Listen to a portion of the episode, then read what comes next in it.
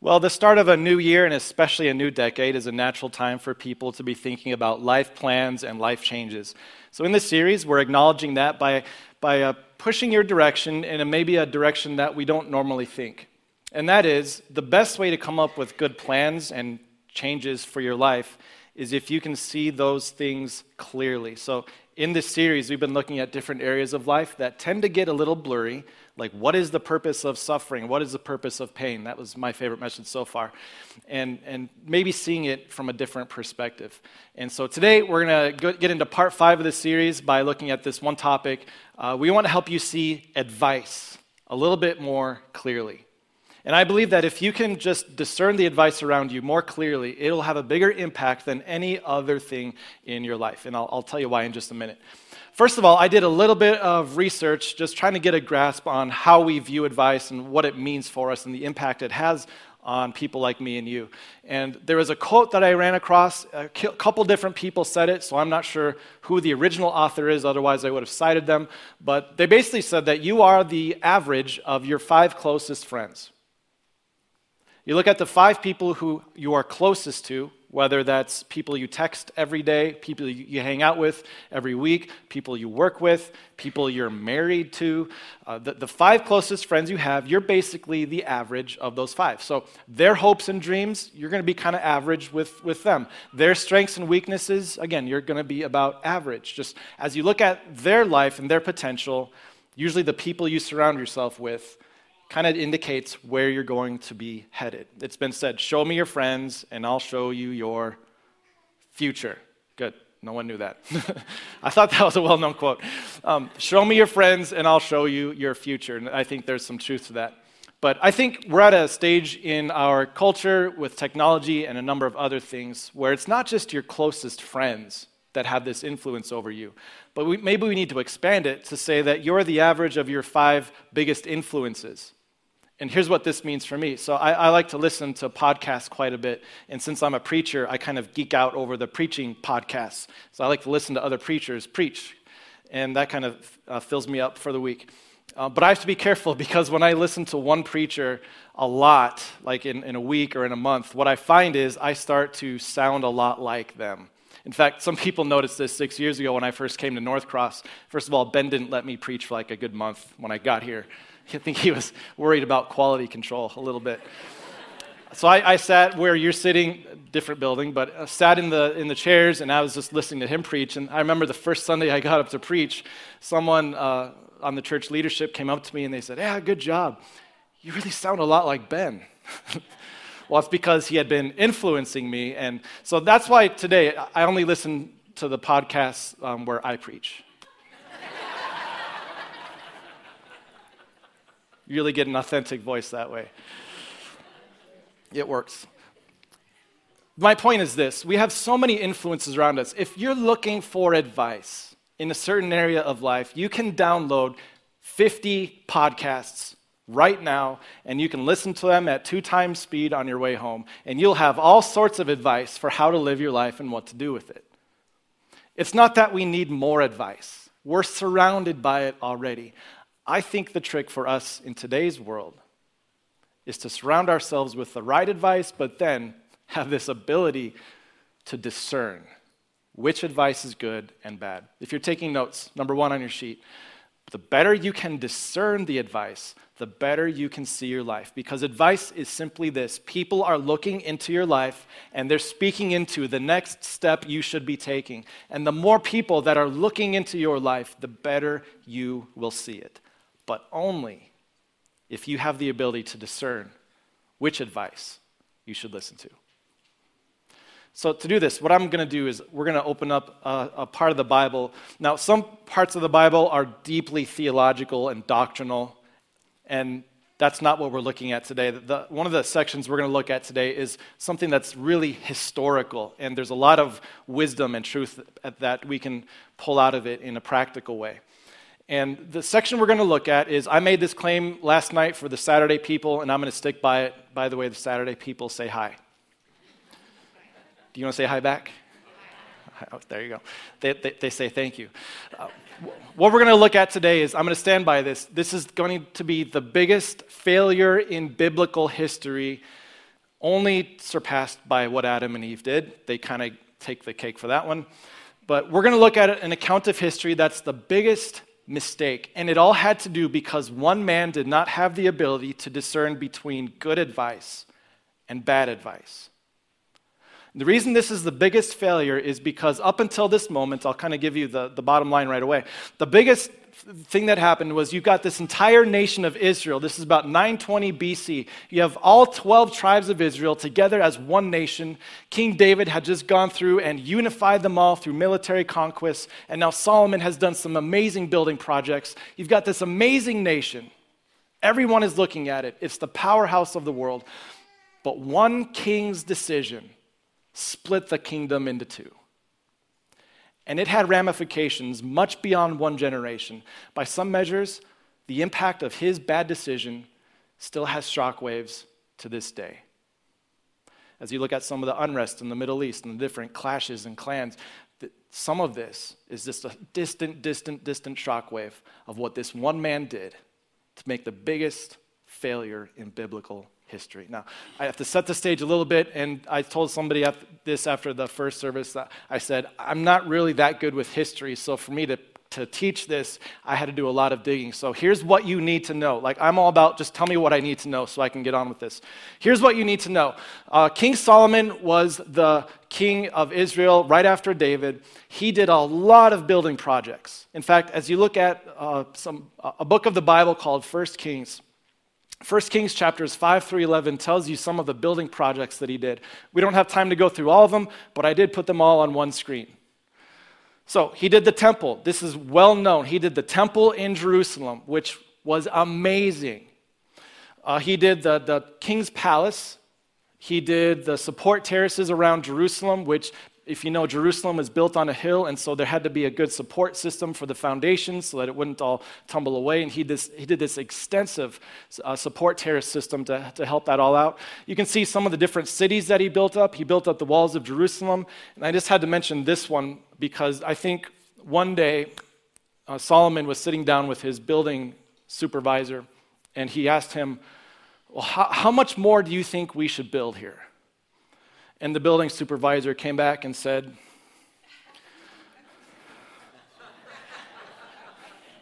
maybe tad more. Maybe tad more. He did some store cities that were just designed to store the incredible, insane amounts of wealth that he had. Some towns were designed just to take care and manage, take care of and manage his, his chariots and all of his horses. Just imagine all these building projects. And then in 1 Kings 11, it just ends with this. I think whoever was writing it, he just got frustrated. And he's like, he just, whatever he desired to build, he did it. Now, that was in the span of 20 years of a king reigning over the, the country. And you might wonder, I might wonder, how did he do that? And the answer is he had about 183,000 forced laborers. He sent word throughout the land there's going to be a draft, not a Super Bowl type. The Super Bowl doesn't have a draft. See, I'm messing this up. I'm messing this up. There's going to be this draft. And if your name is picked, you will be a laborer for me. No choice about it. You have to be a laborer. And so the way Solomon set this up was that uh, some of the laborers, for an entire month at a time, had to leave their home, leave their, their, their family, leave their housestead to go to the quarry go to the mine, go to the forests, go build whatever needed to be built. And they endured it. I mean, these people endured it. But with 183,000 people, basically, you were one of them, your daddy was one of them, or your neighbor was one of them. And it impacted everyone, especially after 20 years. I think at first the people kind of got it. Okay, we need to build up our kingdom, we need to have some buildings. But after 20 years, the people were getting tired of all this forced labor, they were being stretched thin. And so here's one thing that Solomon noticed. As he's managing over all this, he notices this young man named Jeroboam. Someone suggested I call him Jerry, but I know a Jerry in the room, and he's no Jerry.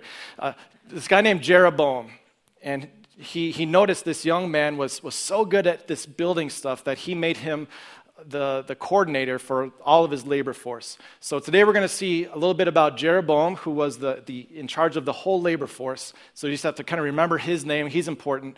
And the other name, which I'm sorry, you can't make this up, but it rhymes and it's really hard to keep them straight. The other guy we need to know is Rehoboam. So Jeroboam and Rehoboam. Rehoboam was Solomon's son, and he's set up to be the next king of Israel. The throne will eventually belong to him, and he will get this entire kingdom with all of its buildings that uh, Solomon is building. But one day, Jeroboam gets a really interesting message from this random prophet who just walks up to him. And you can read the whole story if you want to at home, but 1 Kings 11, verse 31 gives us the point. See, Jeroboam, I am going to tear the kingdom out of Solomon's hand and give you 10 of the 12 tribes. Judah and Levi, they're kind of the southern ones, they'll stay together, but you will get the 10 tribes, and this will be a split kingdom. And when Solomon heard about this, he tried to kill Jeroboam because, you know, he can't have someone else taking the throne from his son. So Jeroboam runs down to Egypt, stays there until Solomon is dead. And that's where we pick up in 1 Kings chapter 12. Rehoboam is about to take the throne, ascend to be the king of Israel but he has a crucial decision to make. And in the thick of it, he fails to discern the good advice from the bad. And because of that, he, he, he initiated the biggest failure in biblical history. Here's how it begins. So Rehoboam went to Shechem. Shechem is in the middle of all the tribes, the, entire nation. So it was a central meeting location. Uh, it'd be like us all Americans meeting in Nebraska, which I don't know if that would ever happen, but middle of the nation for all, if you're from Nebraska, I'm sorry, Nebraska is great.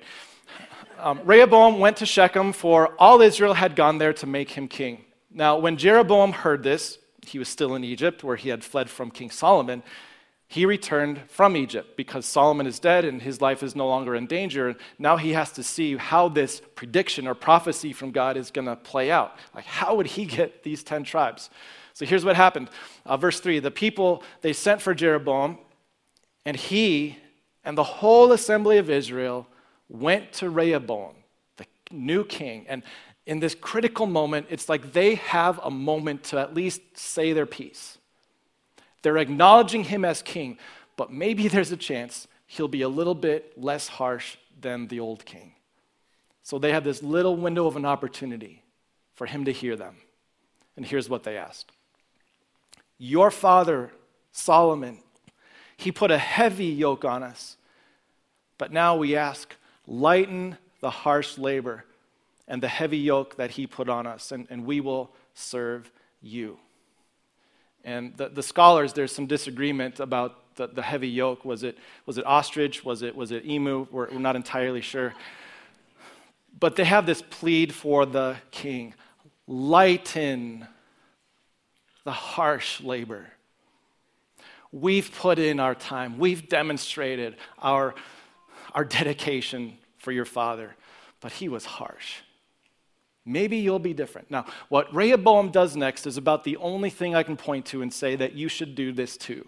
What Rehoboam did was this. After hearing their, their request, he answered, Go away for three days and then come back to me. So the people went away. Now, whenever you have a big decision to make, this is a really good thing for you to do, and, unless it's your wife who's asking it. Don't tell her to go away for three days give me some time, give me some space, because what Rehoboam knew in this moment was that the decision he faced would have some ramifications. And based on the context and based on what he said next, I think he was afraid of one thing that also I think we can be afraid of when we're faced with big decisions. His question was this What will happen if I say yes?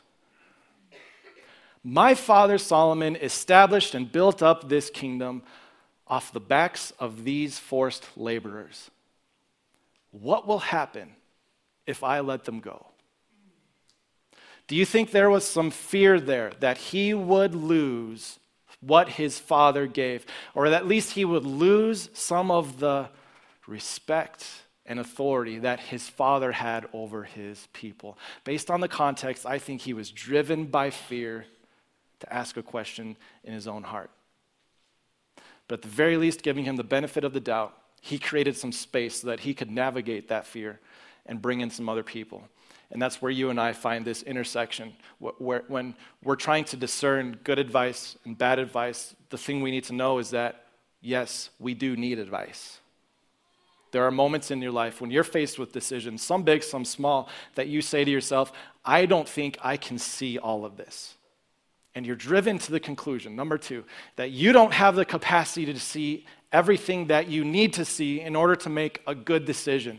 And so you bring in the eyes and the, the ears and the experience of the people around you to speak into it. And I'll tell you what, if you, in an appropriate way, if possible, create that space, that three days or whatever it may be, to bring in the advice, that is the best thing that you can do. Unless he's down on a knee and asking you, him, you to marry him, maybe don't give him three days. But in a lot of cases, so good to, to take a moment and say, just give me a little bit of space. I need to see what other people can see. But I don't think that Rehoboam's intentions were all that good because of what happens next. Here's what he did. Then King Rehoboam consulted the elders, not elders who were necessarily connected to him in any way, but elders who had served his father Solomon during his lifetime. How would you advise me to answer these people? He asked. And in this moment, this is like the second thing that you could arguably do that Rehoboam also did, and it'd be a good thing. He brought in the elders. Now, keep this in mind. Rehoboam is only 41 years old when he's king. So he's not old. I turned 40 this year, and that's not old. We're going to have a big party in June, by the way. Um, he's not that old, and yet he acknowledges that there are some people with other wisdom and experience. Here, here's something that's not just good advice, but it's real biblical advice too honor your elders. Elders in the room, do you just want to say amen to that? Amen. Honor your elders for two reasons. Number one, it's what's best for them. Even when you're older and you cannot um, physically contribute like you used to, you are still a child of God, loved by God, and deserve to be treated as one. The other thing is, when you honor your elders, you benefit from it also. They might not have the same life you did or you do, but they have years of experience where they can see how a single decision can have a very long term impact, longer than you've even been alive and the elders alone can speak wisdom into it. So Rehoboam did a good thing by bringing in the elders that served his father Solomon. But unfortunately, based on context and based on what he says, I don't think he was looking for their advice. Here's what happens. They replied, Today Right now, in this moment, here's our advice. Right now, if you change your attitude and change your heart and put this into practice, today, if you will be a servant to these people and serve them and give them a favorable answer, they will always be your servants. Wisdom that only an elder could have seen because the youth in their wisdom, they think authority is the big thing that will win people over. But these elders had seen enough of that. And they knew that the true way to get to the heart of the people is not by being their authority, but by being their servant. And that's something that would not be perfected for another thousand years until a man named Jesus was sitting around a table with his disciples. After he had just washed their feet, he said, Go, love one another as I have loved you. If you want to have these people be their servant. But this was not the advice he was looking for. In fact, in a second, I'll show you he wasn't really looking for their advice. Uh, what Rehoboam did with this is he rejected it. He rejected the advice of the elders and consulted, get this, the young men. What, what does young mean? 41. 41 is young young men who had grown up with him and were serving him. And there's a couple of red flags here. Number one, uh, young men who had grown up with him means that they were buddies since childhood. They had done life together. They all saw things the same way because they had similar experiences. Um, and I'll tell you why that's a red flag in just a minute. The other thing is, what was their job? Their job was to serve him to please him and to make him happy. And the best way to make your buddy happy is to agree with whatever he believes and whatever he wants. And so here's a quick bottom line for you guys. As you seek advice and you try to discern good advice from bad advice, one good thing you may have in your life is a good group of close friends that you grew up with and they have your back and they love you. And sometimes they'll give you good advice, but there's something you need to be aware of your closest friends might not be in a position to give you good advice sometimes because they see life the exact same way you do, and they see things the exact same way you do, and they're there to support you and love you and, and, and approve of you no matter what. And their advice might not be all that objective all the time. They love you, yes, they're for you, yes, but their advice might not always be the best. That was definitely true of Rehoboam. When he gathered his friends who were Uh, lifelong buddies, doing life together. I have no doubt that they loved him, but they were not in a position to give him the advice that he needed. So, this is what he asks Buddies, what's your advice? How should I answer these people who say to me, Lighten the yoke that your father put on us? What do I tell them? And in their response, the way that they repeat what he just tells them shows me that they're highlighting one of these words to get an emotional response. They said to him, These people have said to you, Your father put a heavy yoke on us, but make our yoke lighter. Your father was a bad king. Your daddy worked us into the ground. Your daddy's big way that he's going to be remembered is as this person who forced labor onto these people, he messed up. And the, the friends are working him up a little bit. Your father did this to us. So here's what you're going to say to him My little finger is thicker than my father's waist. My father laid on you a heavy yoke. I will make it even heavier. My father scourged you with whips. That's child's play. I will scourge you with scorpions. I don't even know how you do that, but it doesn't sound pleasant. They're, they're, they're on purpose elevating and, and making this way more than common sense to prove the point that if they were afraid of Solomon and if they were tired of him, they should be even more afraid of the authority of Rehoboam, his son.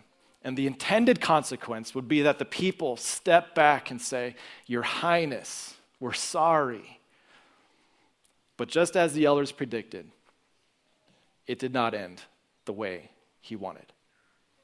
And the big thing behind this, I think this is something we can learn from too. If, if you're really trying to discern good advice from bad advice, whether it's the people around you or just the influences that you hear, you have to be aware of how you approach the situation. When you seek to learn, are you legitimately seeking advice or are you just trying to seek the approval from the people you love? Because, number three, you cannot seek both advice and approval at the same time. If you are seeking approval, you will be blind and deaf to the best advice that anyone could possibly give you because all you want is that one thing, and all you need is their approval. If you're seeking approval, don't pretend that you're open to advice. So you need to set aside what you think you can see and bring in what others can see. And the beauty about having these elders for, for, for, Rehoboam is that they had a lot of experience and they saw life a lot differently than he did. And I think that's the beauty of the church, too. You look around, this isn't a certain age, a certain demographic, a certain nationality. This is all walks of life, all different backgrounds. And you're surrounded by some people who can see life in a lot of different ways. Before we get there, Jeroboam had, I'm sorry, Rehoboam. I'm surprised I haven't gotten it mixed up. Rehoboam had this big decision to make. He, he heard his friends, he heard the elders, but finally, you know, he's got these three days to sit on it and think about it. But here's where the biggest mistake in biblical history took place. Uh, verse 12. So three days later, Jeroboam and all the people returned to Rehoboam as the king had said, Come back to me in three days, and it was three days. So they, they came back. And the king answered the people harshly. Rejecting the advice given to him by the elders, he followed the advice of the young men. Uh, how closely did he follow them? Well, here's what he said. He said, My father made your yoke heavy, I will make it even heavier. My father scourged you with whips, I will scourge you with scorpions. Um, and so he followed the advice of his young friends and did not listen to the elders. He, he was seeking approval for what he wanted more than he sought the advice of people who saw things differently. And the next verse, the next line, would haunt Rehoboam for the rest of his life. Just like some of you sitting here today are haunted by a chapter of your life where you did something similarly. The statement that would haunt him forever was this simple truth. So the king did not listen to the people. And some of you sitting here today, you are haunted by something very similar. You see, as, as you sought advice from the people around you. Maybe you just sought to, for approval for what you wanted to do. What you did, it didn't split a nation, but maybe it split a relationship. What you did maybe didn't bring the downfall of a country, but, but maybe it did result in a downturn for a business. What you did maybe didn't set up a nation to be vulnerable to attack, and being captured, but, but maybe it did destroy the life or reputation of another person. And as you sit here today, that haunts you. You wish you could go back and, and know what was at stake in that moment. And this would haunt Rehoboam for the rest of his life, knowing that in that moment, there was something so important that he entirely missed. He was afraid of what would happen to him but his concern is not compassion for the people. So here's how the people responded. When all Israel heard that the king refused to listen to them, they answered the king, What share? This is like a little poem or a chant that they came up with as they were addressing him. What share do we have in David? What part in Jesse's son? we have nothing in common anymore because you just want to build buildings and use forced labor. We just want to live our lives in peace and freedom. We have no part in you. To your tents, Israel. We're fine living in our little tents out in the northern area, but you can look after your own house, David.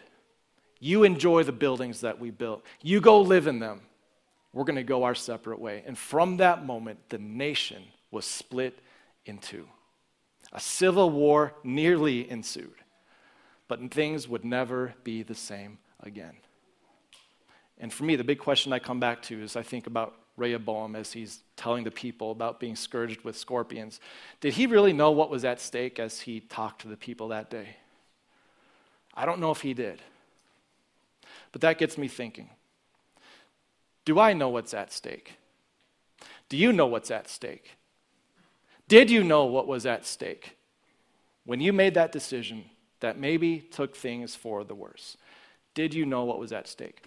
Now, in the course of this, I was trying to think was Jesus ever in a similar situation where he was given some advice that was maybe not the best? And Short answer is yes. He received a lot of advice that wasn't that good. But there was one, in, one time in particular that stood out to me as I prepared for this message. It was a time when uh, Jesus was nearing the end of his earthly ministry. Um, he wasn't arrested yet, but he knew that Jerusalem was coming and the cross was coming.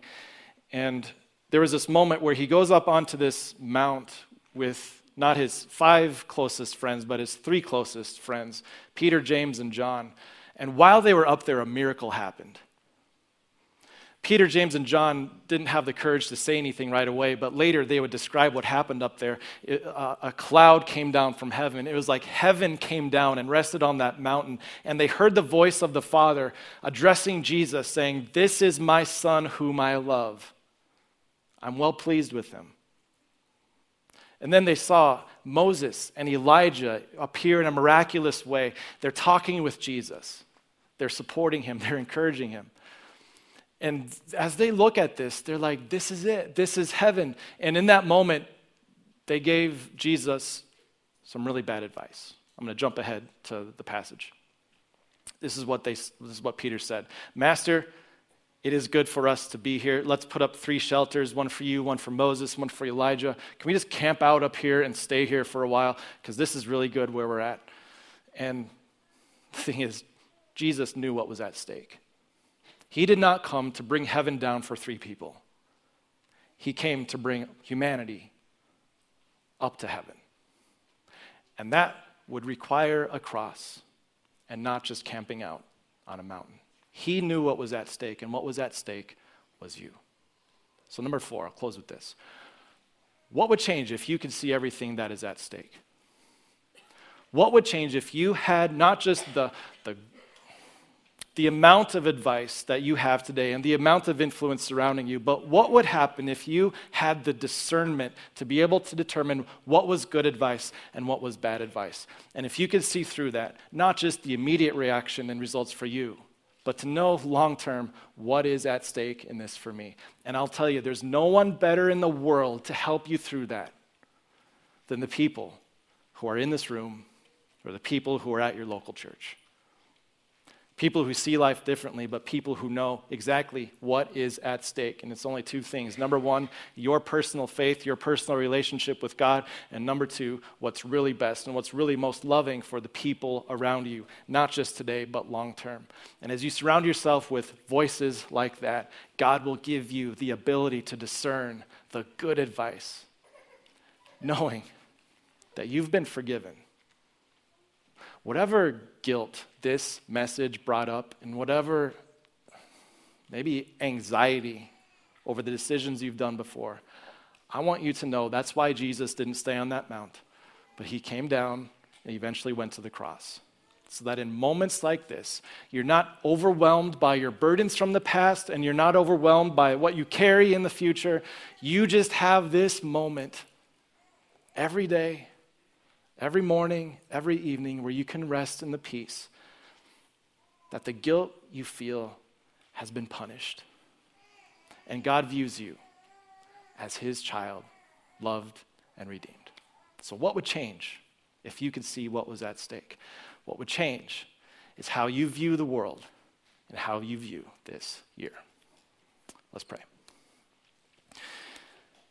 Dear Father in heaven, you can see everything clearly and perfectly.